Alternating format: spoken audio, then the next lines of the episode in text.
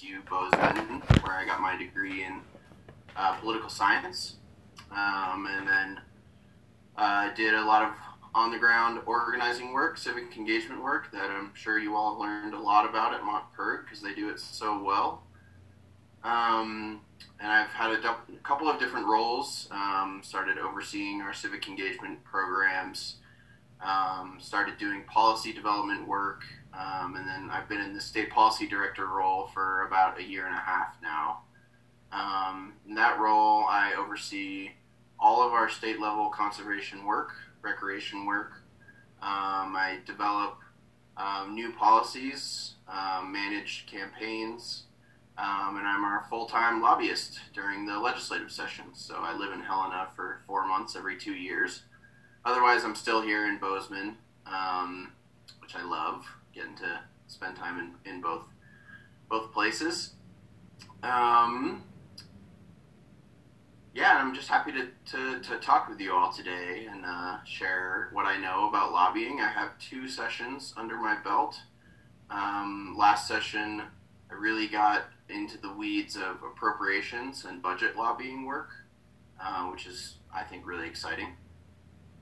Um, people are frozen. Can you still hear me? My screen's frozen. Yeah, your your visual is frozen, but I, we can still hear you.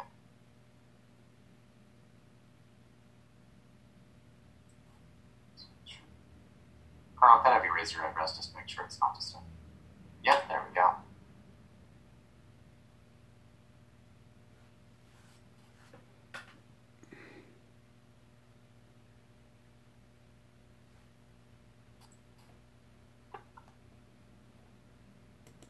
we go. Did we lose you, Noah? Yeah. You guys hear me now? Yes, no. Yep, now we can. Sorry, my uh, I am been having consistent Wi-Fi problems this summer. Um, where did I cut off?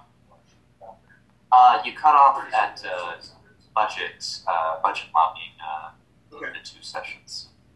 Yeah, so that's um, this uh, this session. I did a, a ton of budget lobbying work, appropriations work, which I think is really exciting. Um, we worked with MontPIRG on securing um, about 37% of the new recreational marijuana revenue for conservation programs. Um, we were successful at that, which was great. Um, and a number of other campaigns um, that were focused on on funding. Um, so it's a really important piece of the puzzle, and that's something I really enjoy.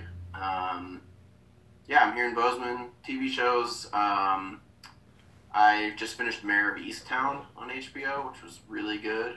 Um, and then I kind of watch Schitt's Creek all the time because it's amazing.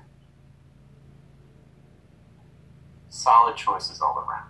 Um, yeah, we're we're big fans of uh, of Schitt's Creek in this household. Uh.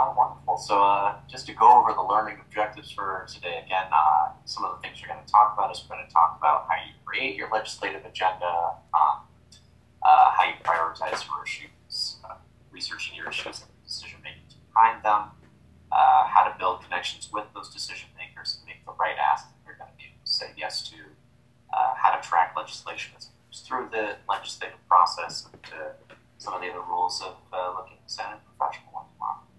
Um, so the first thing that we'll talk about is the, the legislative agenda, and what that is is your to-do list for, for the session. Um, in broad terms, what is it you support and what is it you oppose? Um, if you're going into a session with some legislation that you already, you know, like know that someone's going to bring, and it's something that you want to inform up around, make sure that it gets through the session. That's something you're going to want to support as it uh, as it comes into play.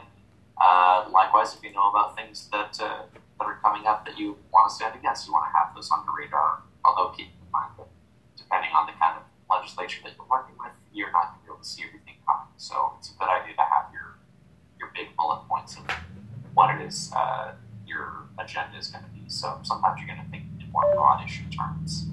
Um, as you're setting that agenda, uh, it really you know is dependent on the way that your organization or campaign is set up to figure out what's going to be uh, what's going to be on your um, legislative agenda. Uh, over here at MontPIRG, we send out a legislative survey our student membership to ask them what the issues that uh, they're wanting us to focus on uh, usually falls pretty squarely within the realms of voting rights, access to democracy, conservation of public lands, environment policy, energy. Um, but then also, you know, uh, sometimes it'll come from membership. Sometimes the, those agenda priorities are going to come from your, your board and staff uh, going through their strategic planning. And certainly, before you go into a session, you want to have that uh, that time figured out so you can really talk about what it is that you're going to see and how you can make sure that you're prioritizing uh, your resources appropriately. And then it's going to be your lobbyists that are going to go implementing that agenda. Um, over here at MontPIRG, this last session we had Tatiana Stutzer uh, and um, Ruben Castron for our lobbyists uh, over in Helena, and they were the ones who were uh, boots on the ground in the Capitol building, making sure that uh, when bills were coming up that we supported or opposed, uh, that MontPIRG was taking a stand on that, uh, either in committee or in the halls or wherever that was happening. And your legislative agenda is a good way to engage your members and your volunteers. You know, it's a way to speak to them and say, hey, when you know, it comes down to like action setting, tangible policies and uh, legislation that's going to impact the issues that your organization cares about, this is what we're going to take stand. Um, so I guess Noah, the question I have, so one of the questions I have here on this slide is, is um, how did uh, how did you directly get involved with the um, with the lobby side of uh, Wild Montana's work, and uh, how do you guys the? Yeah. Um, how did I personally get involved with lobbying? I um, I had a supervisor. Um, we had we had had a contract lobbyist the session before I started. Um, and through discussions with my supervisor and our leadership team, we made the decision that we wanted to have a full time staff lobbyist because um, contract lobbyists, while they are effective, um, they don't know the organization as well as someone who's on staff year round. Um, and the relationships that those contract lobbyists have do not, you know, you're not able to leverage them year round either. And so we wanted um, Wild Montana to be known to legislators, to have relationships with them, to be able to talk with them in between sessions and build our legislative agenda based off what we were hearing and then continue to build relationships and trust with those folks um, year round instead of just every four months. Um, and so we, um, the way that we set our legislative agenda, we um, before the 2019 session, uh, we're part of a group, I believe MontPIRG is part of them too, uh, called the Public Lands Coalition, uh, which is a group of about 10 to 15 nonprofits that work on public land conservation issues. Um, so Wild Montana facilitates that group and leads those discussions, and we um, developed a five-year policy agenda um, before the 2019 session that, that really outlined a number of different goals for what we were going to try and achieve. Um, we've also, so that, that's a great way to work collaborative, collaboratively with partners who may have more expertise in slightly different issue areas to develop new policy ideas or decide to push, um, you know, legislative and a legislative agenda that we may have tried before and we need to try again. Um, we also have worked with some nonprofits that do research, policy research in the West.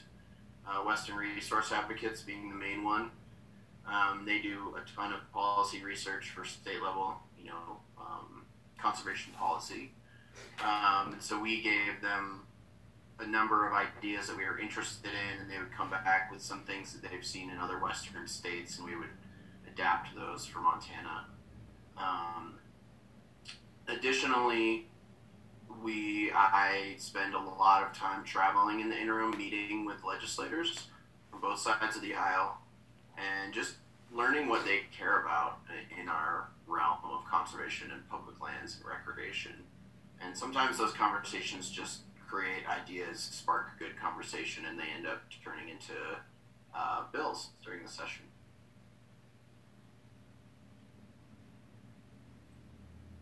Yeah, that's yeah, yeah. Thank you for that.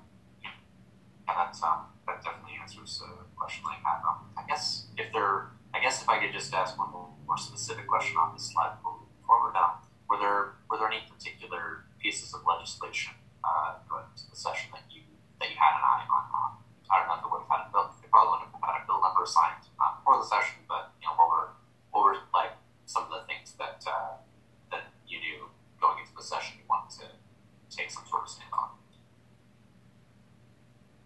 Yeah, um, well, the transfer of public lands to the state, transfer or sale of federal public lands to the state is something that we have watched and expected for years, and it keeps coming back. So we were prepared to defend against that.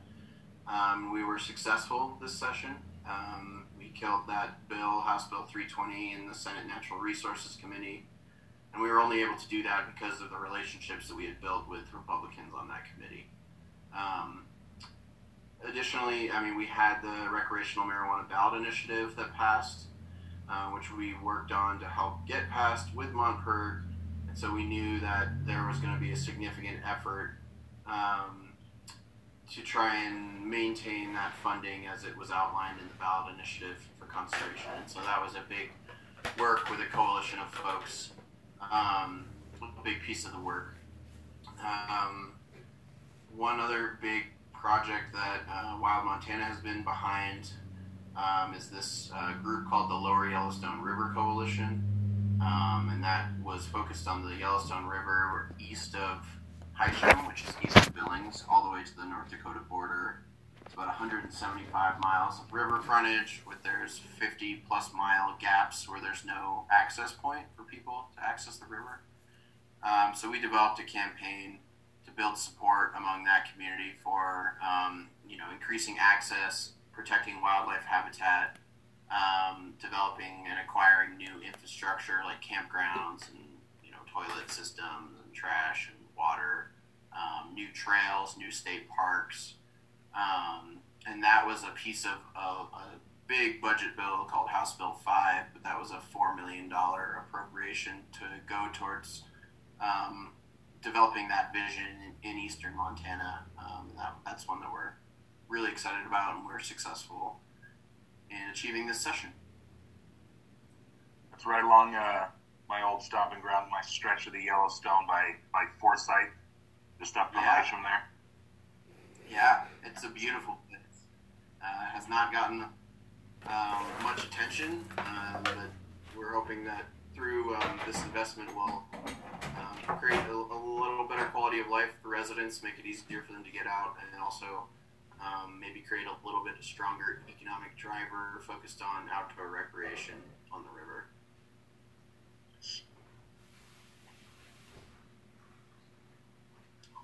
Um, yeah, and then to, to get a little bit deeper into issue prioritization, um, uh, over here, you know, we you know we have our two lobbyists, uh, and because you know, given that MontPIRG has a pretty broad swath of issues that we work on, um, we have our tiers uh, sort of you know branched out as, as such. Um, so just you know figured out you know this was the way that like we kind of got into the discussion with regards to like, what bills we were going to come in on when there was more than one thing going on at a particular time. So we had our tiers of voting rights along with climate change and green energy, uh, public education, marijuana rental rights, privacy consumer rights, and healthcare as relates to higher education. Um, I guess uh, the question here is, you know, like, there were, you know, there was just a deluge of bills that came through this session. Um, uh, what was what was your general strategy for figuring out what you wanted to give your attention to? Um, that's hard. Um, it is hard because so much happens in four months, um, and so sometimes we we make decisions on what bills or that we're going to put resources in based on uh, who's working on them. Um, so if there's a strong coalition of folks that we trust that are already working on a bill, then maybe we won't take the lead on that or won't put as many resources in and focus on something else. Um, you know, we typically rank things. I mean, we don't really rank them in tiers, but we, I mean, a lot of people do. I, I don't. Um, we I mean, we're looking at things that are either going to have a significant benefit on conservation values across the state or are going to have a serious negative impact. So if we see the impact is is more significant than something else, then we would put more resources towards that. Um, there's so much going on though that we really try and stick in our lane, which is land conservation, state parks, trails, it's recreation, and funding. Um, so we don't, you know, we're not going to testify on a bill about um, trapping or other kind of wildlife management, um, hunting seasons or something like that, because there's just other people that do that, and you really need to stick to uh, what are the core values you're trying to work on, and um, and stick in that lane where you have some um, expertise and you have some authenticity. Uh, but it, it is hard. I mean, it is a you know we're as lobbyists working 60 to 80 hour weeks during the session, and it's it's just a constant deluge of, of work. You really don't stop for four months. Um, so sometimes we wish we had more resources. was there was there anything um, and was, was there anything that like popped up during the session that like, maybe felt way out of like your organizational issue areas that that that like either you wish that you had like you know been able to like get in on, or maybe that you were glad you didn't have to, anything to do with it. Um, what what like I guess what really popped on your radar that like fell outside of um, the agenda that you had? Um, I think a lot of the like um, apex predator focused stuff, like attacks on grizzly bears and wolves, um, and and then and bison as well. Those are things that we really don't work on. Um, that you know maybe if we had more capacity, we might. Um, but also in some ways, I was glad to have other people doing that um, because it it really um, it's just difficult. Um, it's not our lane. Um, and it enabled me to have time to kind of be the lead lobbyist on a lot of the land conservation work. Um, and then, uh, the, you know, some of the stuff that, that we support, you know, we support a lot of the, the good voting rights legislation and the bad voting rights legislation we opposed, uh, but we really don't have as much time to be um, kind of full throated support and put all of our resources behind that work, even though we do have a really significant um, electoral arm that does voter turnout, and it's really important to our organization. Uh, but there's a great coalition at the State Voices table kind of leading that work, and we would just step in when they needed help. Um, perhaps I had a relationship with a senator that was on the committee that they didn't have, so um, we try and help each other out where we can. Um, the community is pretty tight knit, but um, those are a couple of things that I guess I wish we had or was happy that we didn't have to do. I remember the. Uh, I remember there there being you know just like a ridiculously long committee hearing for one of the the wolf trapping season bills. Um, there's a there's a gentleman from out in East Helena who is always very explicit about the fact that he's uh, there is a private citizen speaking on his own time, uh, which anyone here uh, is welcome to do at any public meeting. You're absolutely allowed to get up and speak your piece if you're here in Montana, regardless of whether or not you're uh, from Montana or the state. If you show up, then uh, then they will hear you out.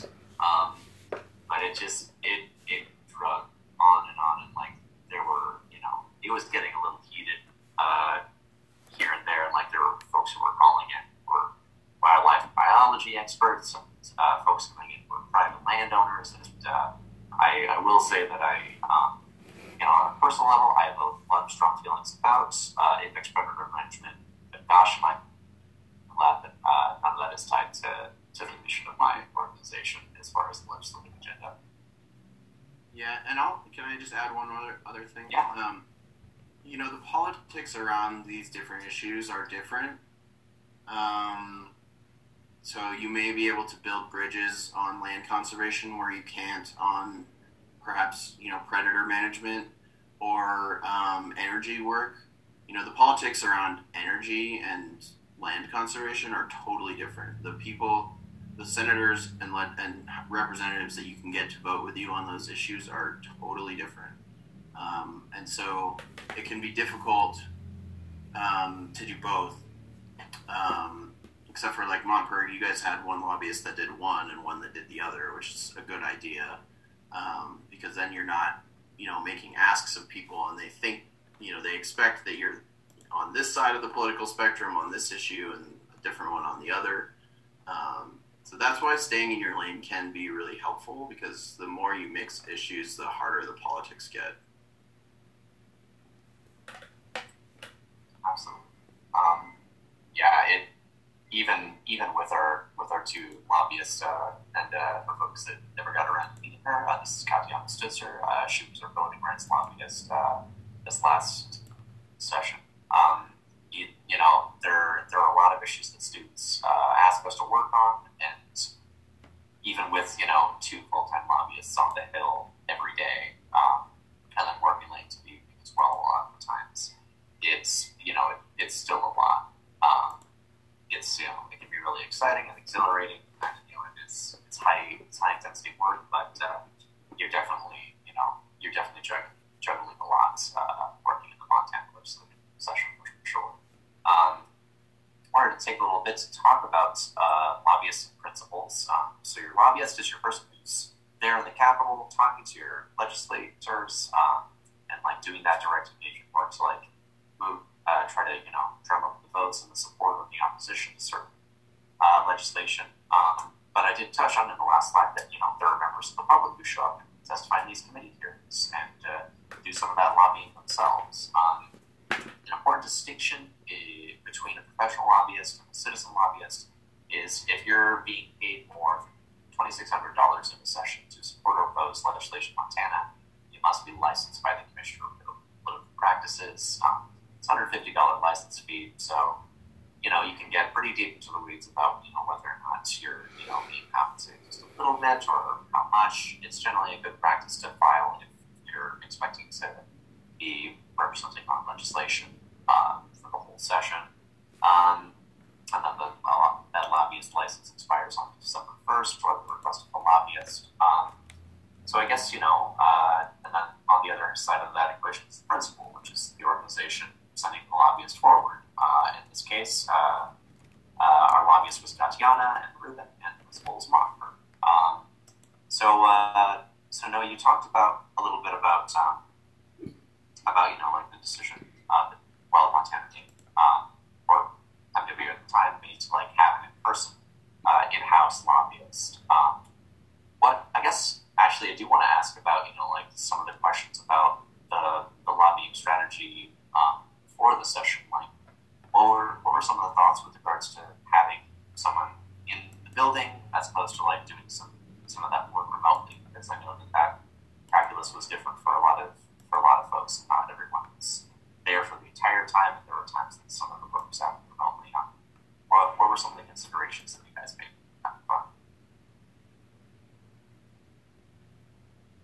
Sorry, I was on mute. Um, you know, it wasn't an easy decision. Um, I, you know, barely left my house for the year before the session started. Um, but I knew that I couldn't do the job I wanted to do without being there. Um, and I, I think it's different for different people, of course, but um, so much of lobbying is catching people in the hallway and having quick conversations like when you get a chance um, and building relationships face to face with people um, that you know, not being there, you miss a, a ton. Um, you you don't have you don't get the same kind of intel sharing because there's a bunch of lobbyists that are off. You know, a lot of us are friends, and you see each other in the hall, and they let you know, hey, I saw this senator go into this office. I bet they're talking about this bill, and so you know that you need to run over there and kind of put some fires out. Um, and then the other piece is there are a number of legislators that don't want to talk to you. Um, and the only way to talk to them is to corner them, um, is to find them in person and talk to them because they're never going to answer your phone call or text message or email.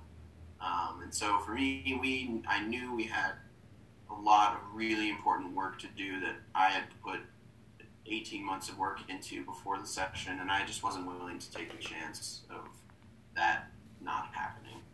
Um, I am lucky that I am young and healthy and felt like the risk for me um, was lower than, than it may be for some other folks. Um, and I just made the decision that I knew that, you know, I was taking a little bit of a risk, but the reward as far as, you know, protecting Montana's public lands would, was worth it for me. Um, and I totally respect people that made the opposite decision and were on Zoom. It's, um, it's it was just kind of a personal decision. Um, you know, we set up a number of rules um, to protect myself and our organization. Um, so you know, I was obviously always wearing a mask, um, not going to social events after, um, not um, spending a ton of time in small rooms with people, hand sanitizing, taking my temperature every day, all of that stuff to try and protect myself and the people I was going to be around. Yeah, it was uh, it was decidedly hard for, on a personal level to not be in Helena for a lot of the, uh, the with bills either in Irish areas or things you know like have uh, more to do with some of the circumstances that I have in my personal life. Um, I guess what I yeah, and uh, I guess what I'd like to ask though is kind of you know touch on the point of you know um, a lot of the folks in the lobby community you know, build those friendships and relationships with each other. Um, other than Katiana and Ruben, who's your favorite lobbyist uh, on the Hill? As long as you don't tell them, maybe I'll tell you. Just. Hey, none of us are going to say anything, isn't that right? A thumbs up if you're not going to say anything. I don't want to get them, make them think I like them too much. Um, I, I work really closely with um, Clayton Elliott and Colin Cooney from Trout Unlimited. Um, really closely. Clayton and I are like the only two conservation lobbyists that do appropriations and budget work. So we work really closely together. Those meetings are, you know, every morning at 8 a.m., five days a week for the first two months of the session. Um, so we spend a lot of time together. Um, you know, other folks that I work a lot with are Jake Brown at uh, Montana Conservation Voters, who's an awesome guy. I think he might have worked for MontPIRG or been your lobbyist at some point. I Um, the think I think he is. I think he is. Uh, we actually had him, I believe, at the at the start of the spring semester, uh, teaching exactly this class. So Oh, that's awesome. Um, yeah, Jake is great. He's a great lobbyist. Uh, we worked really closely on the marijuana revenue together. We were kind of the two lead lobbyists in the building on the marijuana revenue piece. Um, I worked with Ruben a lot on a number, a couple of bills, and I thought he, he did a great job. Um, especially as a first-time lobbyist in a COVID session, it was he did a great job. Um, and then I, you know, I, I work with, I have friends that are lobbyists that we don't work on the same issues at all, like um, Adam Haight from the AFL-CIO, which is unions, uh, Abby St. Lawrence, who does, uh, has, is a contract lobbyist and has like seven different contracts, um, Sam from the Realtors. Um, there's a great group of folks that we all kind of uh, share information, work together. Um, Rossi, um, who used to be with um, ACLU and is now representing, I think, the cities of Bozeman and Missoula. And then the, the last one that I'll mention is Sam, um, who is the new ACLU lobbyist. He and I worked together when he was the, um, the University of Montana lobbyist uh, in 2019, and then he was with ACLU. And a great guy. So it's a good crew. It's a really intense work. We kind of uh, we like to joke that we bond over the trauma of the session because it is uh, it's tough.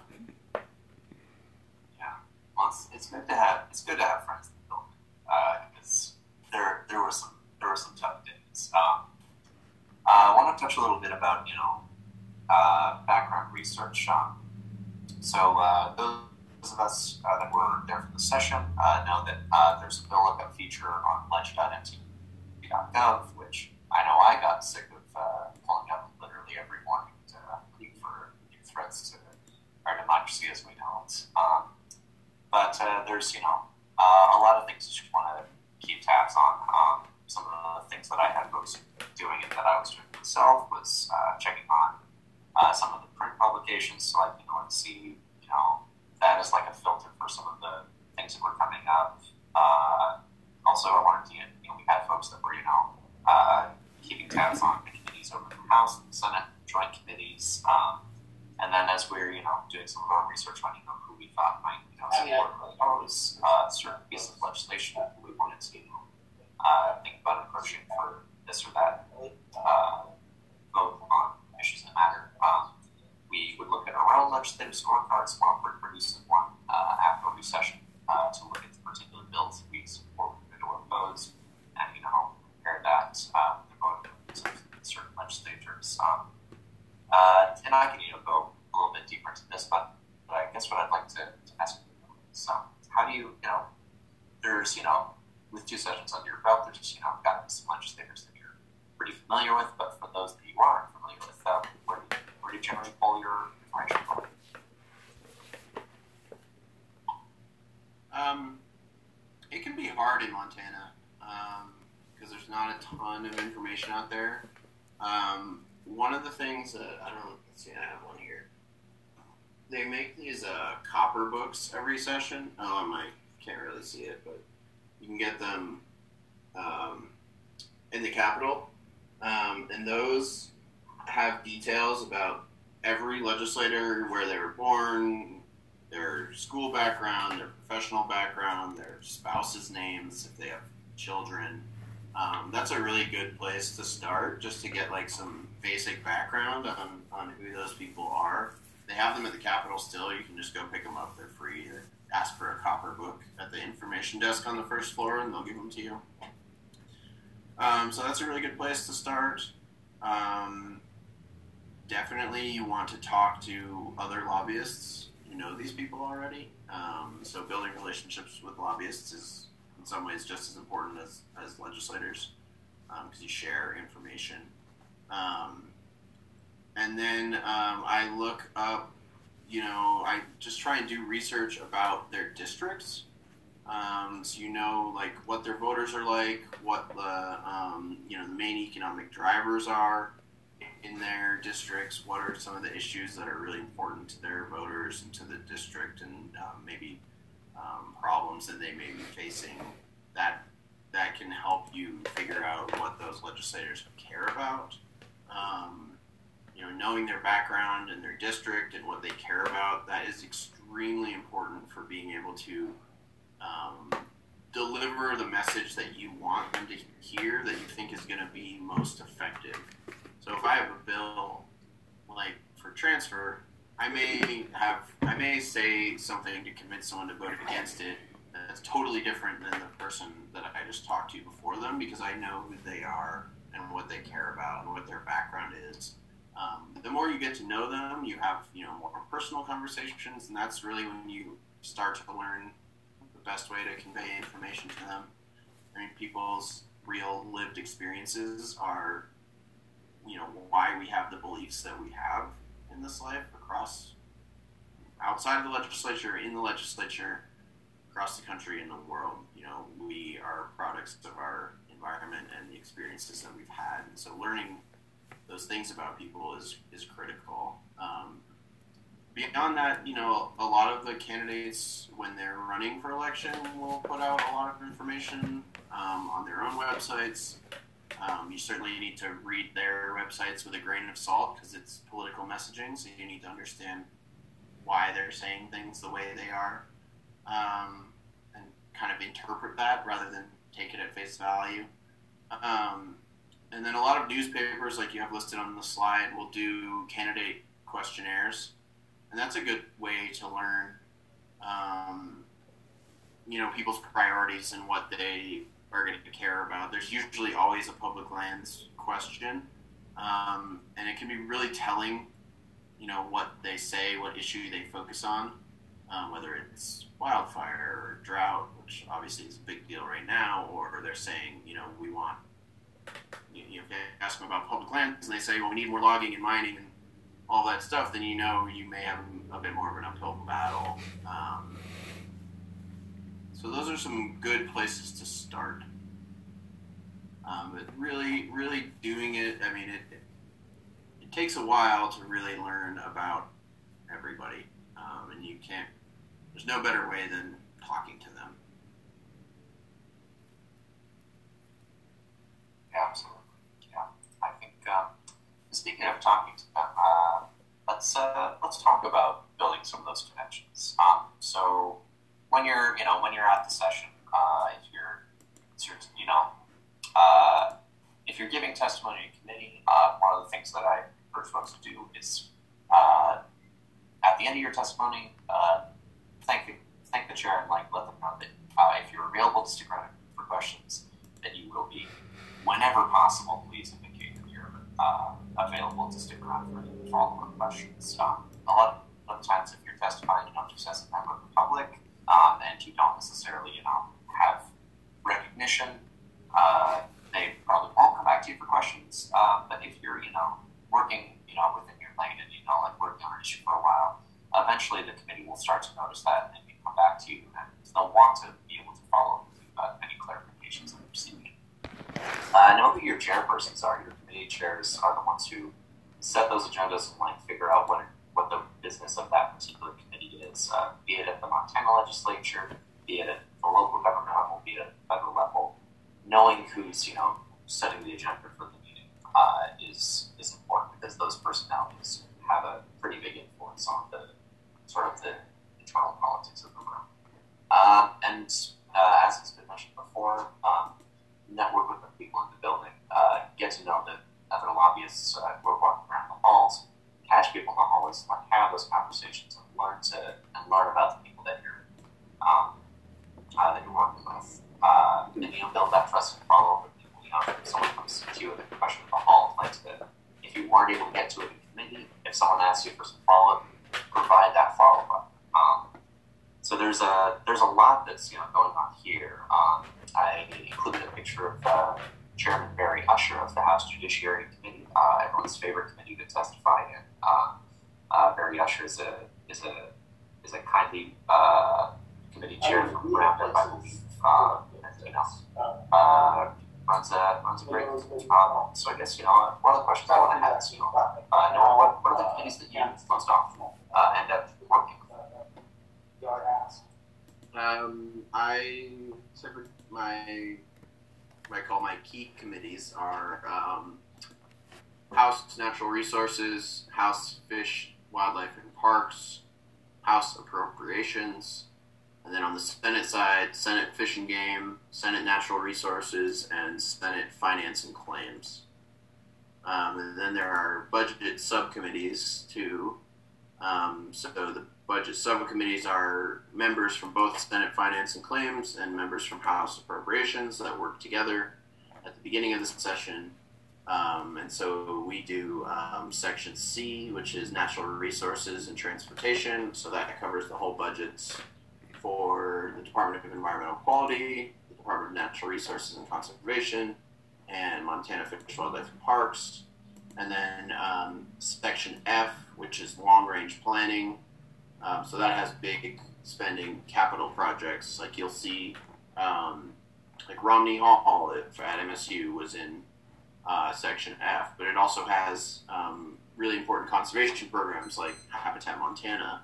Um, it has you know development of new state parks. Um, it had our four million dollars for the Lower Yellowstone project. Um, so there's a lot of kind of uh, high dollar projects in section F too, so that one's really important. Sometimes I find myself in the agricultural committees too. I prefer not to if I don't have have to. Um, and then sometimes we're in um, SABA, which is state administration. You see a lot of voting rights bills go through there. And I wanted to follow up a little bit about committees. Um, it's at least from what I was able to see, it felt like there was, you know, a little bit of a, I almost want to say like a like a tonal shift between the budget committees and the appropriations committees and the and the policy committees. Like, would what would you would you does that resonate? Like, does it feel like you know the budget committee is maybe a little less heated, or like how would you say there's a difference in how would you describe it? I think that's right, actually. Yeah, I think the budget committees um, require more collaboration in a bipartisan way.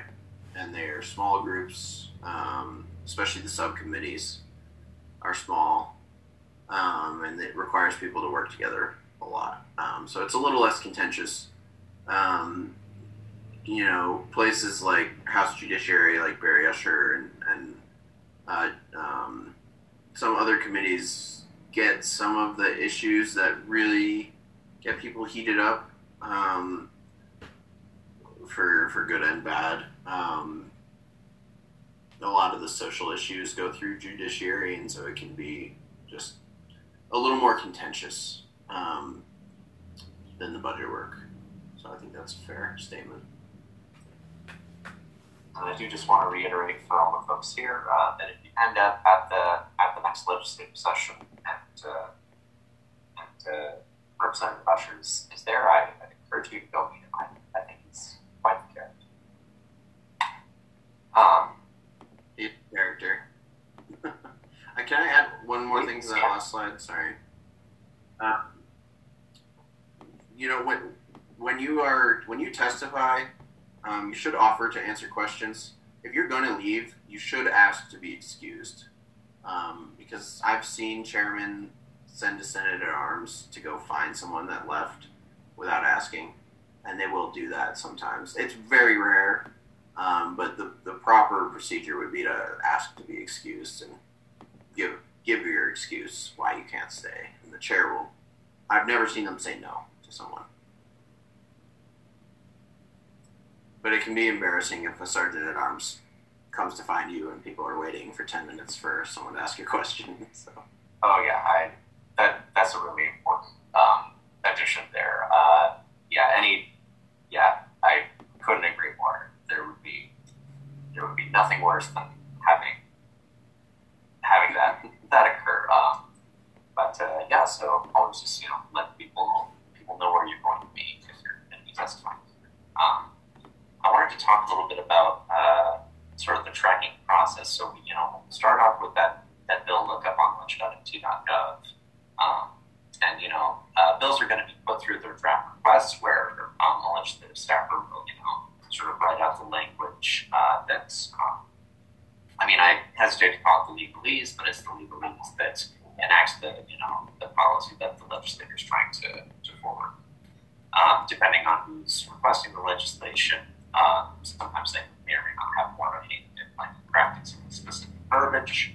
Um, but after a draft is uh, a draft, is approved and uh, goes to first reading, it gets uh, put in the hopper, so to speak, and it'll end up uh, eventually going into a committee hearing um, where those smaller committees will have a chance to take their executive action on it, whether or not they want to see it go back to the full board for a vote, or if they need to workshop the bill more, or if they just want to kill it there in that committee. Um, then things are going to go into their floor votes, uh, and they'll have to go through a second and third reading, um, approved from the House or the Senate to make it through, and then they'll be transmitted over to the, into the next House. Um, I wanted to ask, just because we've kind of been focused, um, what uh, what your process is like when you're trying to, you know, change the change the outcome or ensure a certain outcome uh, for votes. Um, what's what's that process like? um, it can be hectic because there's a lot more people you need to talk to. Um, what's really important is to understand like who the most influential legislators are. Um, there's really kind of three distinct caucuses. There's a far right group of Republicans. There's a moderate group of Republicans called the Solutions Caucus, and then there's the Democrats who pretty much vote together all the time. Um, so with floor votes for, for Democrats, we will let their leadership know their their whips they're called um, what our position is on the bill, and then they will deliver that message at caucus meetings to the Democrats. Um, and then if they have any concerns about particular members, they'll let us know. And those are, we'll go talk to a couple of the Democrats if they're not sure where they're going to be or they're thinking they're going to vote the way we don't want them to. Most of the work on the floor is focused on the moderate Republicans because they are there is not a majority of Democrats who are you know kind of arch champions, people we can count on all the time. Moderate Republicans can be moved and can be convinced to vote with us a lot of the time, but it takes a conversation with almost all of them to do that. Um, you still want to start with like the most influential folks. So there's a couple senators who are kind of the leaders of the Solutions Caucus in the Senate, and if I can get them, then I know that I'm probably going to get a couple more with them. Although I always check in. Um, a lot of times I have, um, you know, a list of all the moderate Republicans that I want to talk to, and I'll get there in the morning when I know there's a really important bill on the floor, and I'll figure out what committees they're in in the morning, so I know what rooms they're in. Um, and I literally, I, I'm, I use color coding. Actually, I use highlighters, and I have a list. And if I've talked to them and they're with us, I give them a green highlight. If I've talked to them and they're not sure, they get a yellow. And if I talk to them and they're hard no, they get a red um, highlight. And that helps me keep organized because there's, you know, 17, you need 16 in the House with the Democrats to get to 50 or 51, and you need six in the Senate to get to 25. Um, and if a bill ties, it fails. So if you're trying to kill a bill, you need a tie or better. If you're trying to pass it, you need 26 or 51 in, a, in the Senate and the House. So it's a lot of counting people, figuring out where they are before that. Um, and if you can't catch them outside their committee rooms, I literally stand outside the Senate chambers or the House chambers and wait for them to walk in. And you just grab them and say, hey, can I talk to you a minute about the bill on the floor? Usually they say yes. Um, you really want to have your kind of 30 second to one minute elevator pitch about why it's important, why they should vote the way you want to, because they are not going to have a lot of time or want to talk to you for very long. Um, so it's a lot of you know picking your targets, figuring out where they're going to be, and catching them before the floor happens. And that game is, like I said, all moderate Republicans. Yeah, that's the only way we can kill or pass legislation right now in Montana. Yeah, it's uh, the talking about that number scheme was a was a big part of the conversation that we were having. Um, whenever anything particularly Congress was popping up, you know, being able to lean on lean on that solutions Caucus was a, a big part of um, some of the victories that we were able to achieve over voting rights legislation in particular.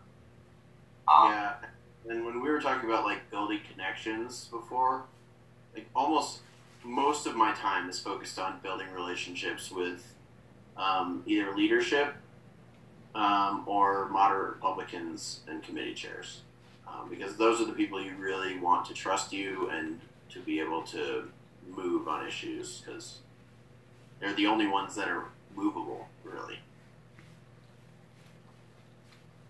I think that's you know that's an important point as far as uh, as far as like who folks should be prioritizing. Um, yeah.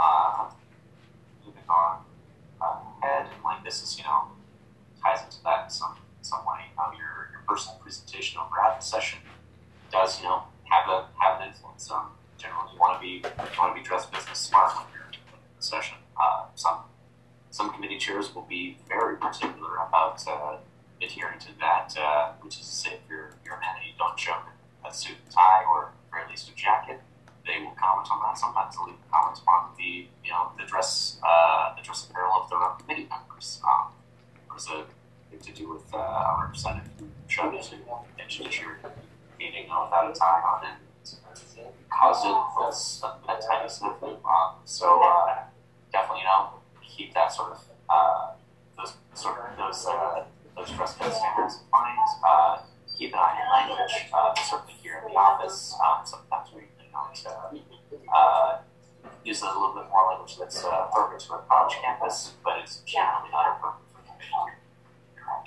um, uh, because the the way that you comport yourself when you're in the Capitol building uh, certainly um, can have an impact on the way that you're perceived by the legislators. Um, definitely always arrive prepared uh, with you know what it is that you want to be working on on any given day, uh, and you know check with uh, check in with folks uh, before hearings. You know, like be sure of like what bills are up on the committee hearing agenda. Check to see you know on the bill tracker like what's uh, what's going for a floor vote on a given day, um, and just like try to keep track of where things are sort of in the process. Um, uh, so I guess you know, and yeah, I guess you know on on this front, uh, I certainly you know, you know, yeah, I guess uh, Carl, I actually would like to know. Uh, I've kind of been dominating the conversation related to questions that, uh, that you'd like to, to ask at this point.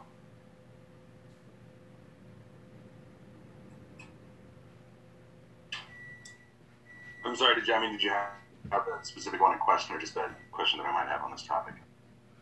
Uh, either either a question that you might have on this topic. Um, yeah, I know it's um, yeah, general, yeah, I've, you know, I've, uh, for for my own part, I'd love to, you know, just like know more than anything, like who, just like from from Noah's perspective, perhaps, uh, like who's just like the the sharpest leg in the room, like never, you know, falls off a talking point or something. But uh, yeah, I did want to just because we are approaching the hour, open it up to some some further questions from folks. I mean, I'll just say that this is actually really important. Um, it seems silly, um, but it's so important.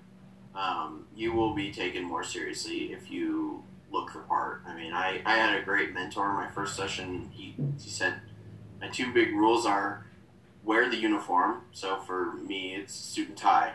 And you want the tie. Do not forget the tie. Especially if you're like a daily lobbyist. If you're not in a tie, people won't take you as seriously um, and never lie to people. Never lie because they will not forget it. And your the thing with lobbying is your reputation stays with you no matter what organization you work for. And if people find you to be untrustful or uh, untruthful and you lie about things, you're done. I mean, your reputation stays with you forever. Um, I gonna say, like when you're testifying and you get questions that you don't know the answer to, don't make it up don't just say you're not sure and you'll get back to the committee. I do that all the time, even if I know the answer and I just don't want to. It's a question I don't think I should answer because it's helping them make a point I don't want to be. I don't want made. So I just say, "Oh, I'm not sure. I'll get back to you," and then I maybe I get back to them, but it's not on the record. Um, those are there. There are a lot of tricks um, to testifying that are really important, but looking the part is important. Um, I'd say for members of the public um, who are not, you know, organizational representatives. Um, you know, I don't think you have to be in a suit and tie every day, but you should at least be, you know, business casual. Um, I see some people up there in like basketball shorts and shirts with big weed leaves on them, and you're just not going to get taken as seriously, even if it's not fair. Um, you got to